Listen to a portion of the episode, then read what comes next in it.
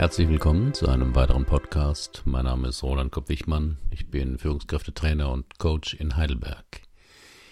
Das Thema heute, wie mein Perfektionismus mich fast zum Aufgeben brachte.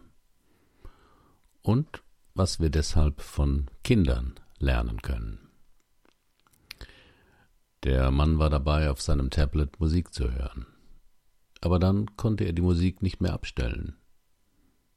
Er schaltete das Tablet aus und wieder ein.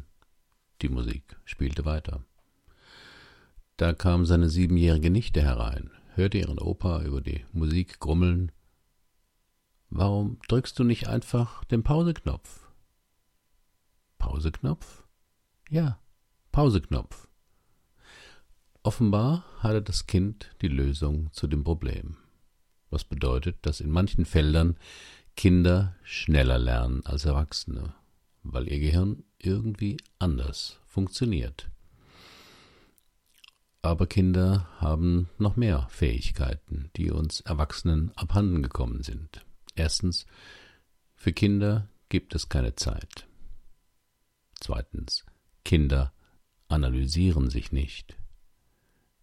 Drittens, Kinder vertrauen blind. Und viertens, Kinder spielen viel. Ich will das näher erklären. Erstens, für Kinder gibt es keine Zeit. Wenn ein Erwachsener eine neue Fähigkeit lernen will, beispielsweise mit dem neuen Videoschnittprogramm umgehen, Saxophon spielen oder endlich Italienisch lernen, etc., steht meist eine Frage ganz am Anfang. Wie lange dauert das? Und das ist schon der erste und wichtige Unterschied zwischen einem Kind und einem Erwachsenen. Stellen Sie sich ein Kind vor, das sprechen lernen und gehen lernen will. Das Kind krabbelt drauf los, schaut sie aber nicht an, als wollte es sagen, Hey, ich kann gut krabbeln, und ich weiß, dass du willst, dass ich noch Chinesisch lerne. Und in derselben Zeit soll ich noch aufrecht gehen lernen. Kannst du mir ein Inhaltsverzeichnis geben und einen Zeitplan? Gibt es einen bestimmten Termin, bis ich das alles können muss?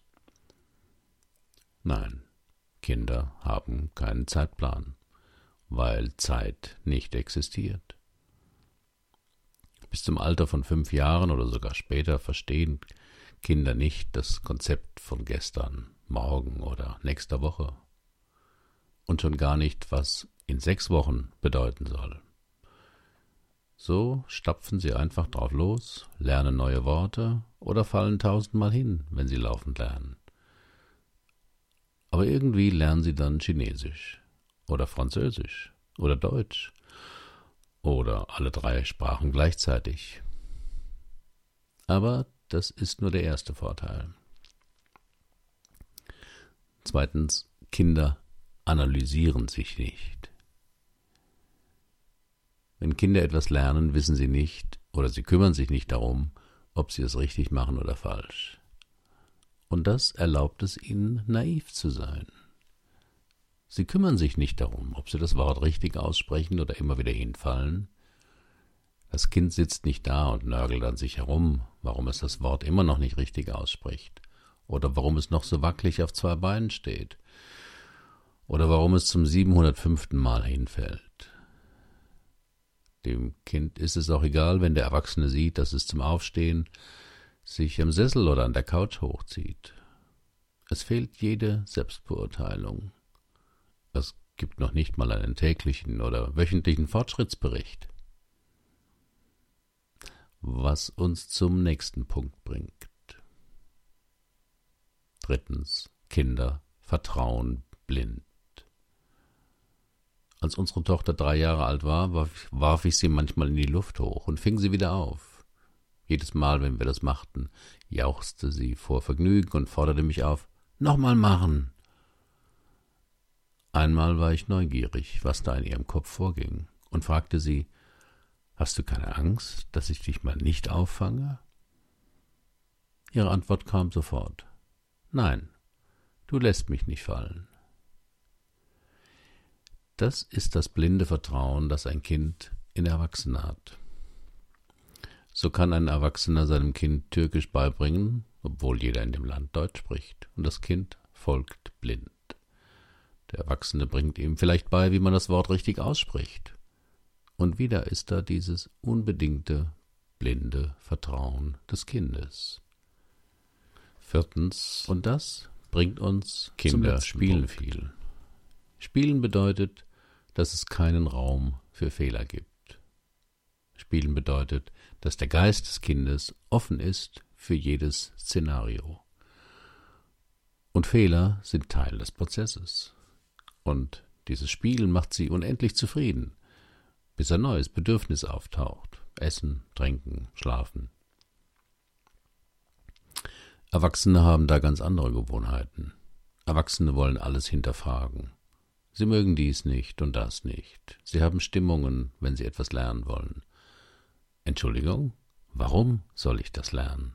Sie müssen mir schon erklären, wozu das gut sein soll.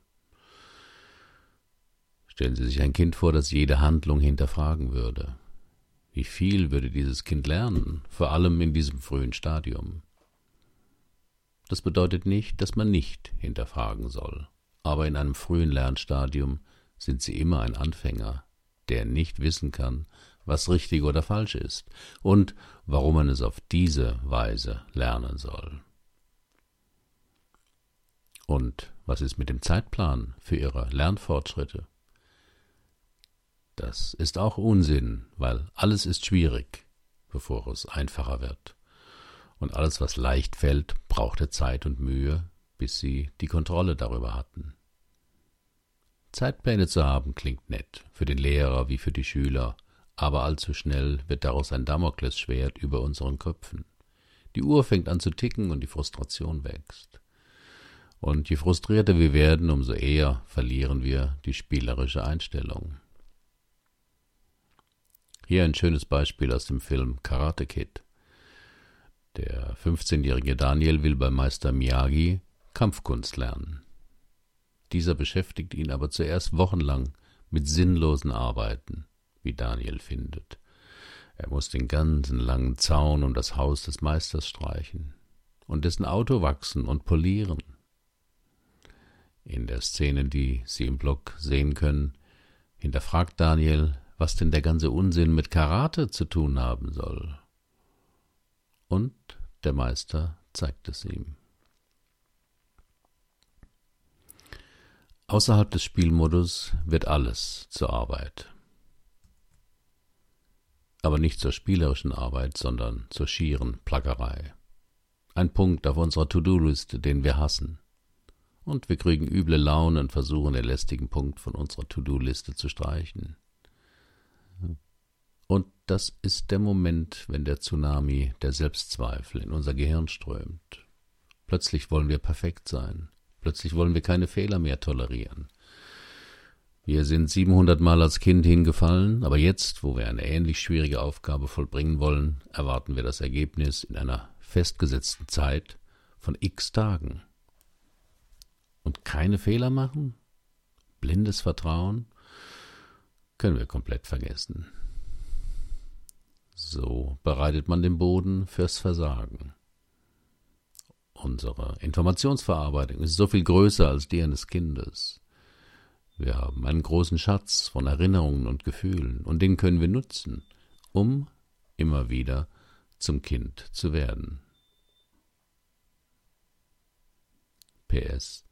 Dieser Artikel entstand aus etlichen Konversationen mit Allison, meiner neuseeländischen Mentorin des Cartoon-Kurses, den ich seit September letzten Jahres absolviere.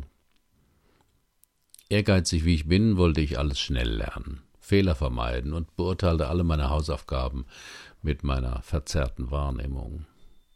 Wenn Allison meine Fortschritte lobte, lächelte ich milde und glaubte ihr kein Wort. Aber es ging nicht so recht voran. Ich wurde immer frustrierter, wollte schon den Kurs abbrechen. Und dann entschied ich mich, wieder Kind zu sein. Fing an, in Pausen zu kritzeln, beim Fernsehen, beim Telefonieren, kümmerte mich immer weniger um Ergebnisse und versuchte, alles leichter zu nehmen und zu machen. Natürlich machte ich jede Menge Fehler, warf viele Zeichnungen weg oder löschte sie gleich auf dem Tablet. Das tat ich jeden Tag, denn darauf hatte Allison bestanden. Sketch every day, Roland, at least half an hour. Don't think about the results. Sketch, but don't draw.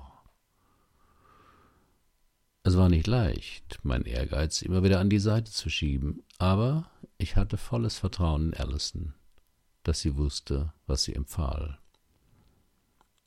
Und dann verstand ich, warum es wichtig ist, in bestimmten Bereichen des Lebens immer mal wieder den Schalter umzulegen. Im Kindmodus bin ich begierig zu lernen. Im Erwachsenenmodus will ich immer schon etwas können. Vielen Dank für Ihre Aufmerksamkeit. Bis zum nächsten Mal.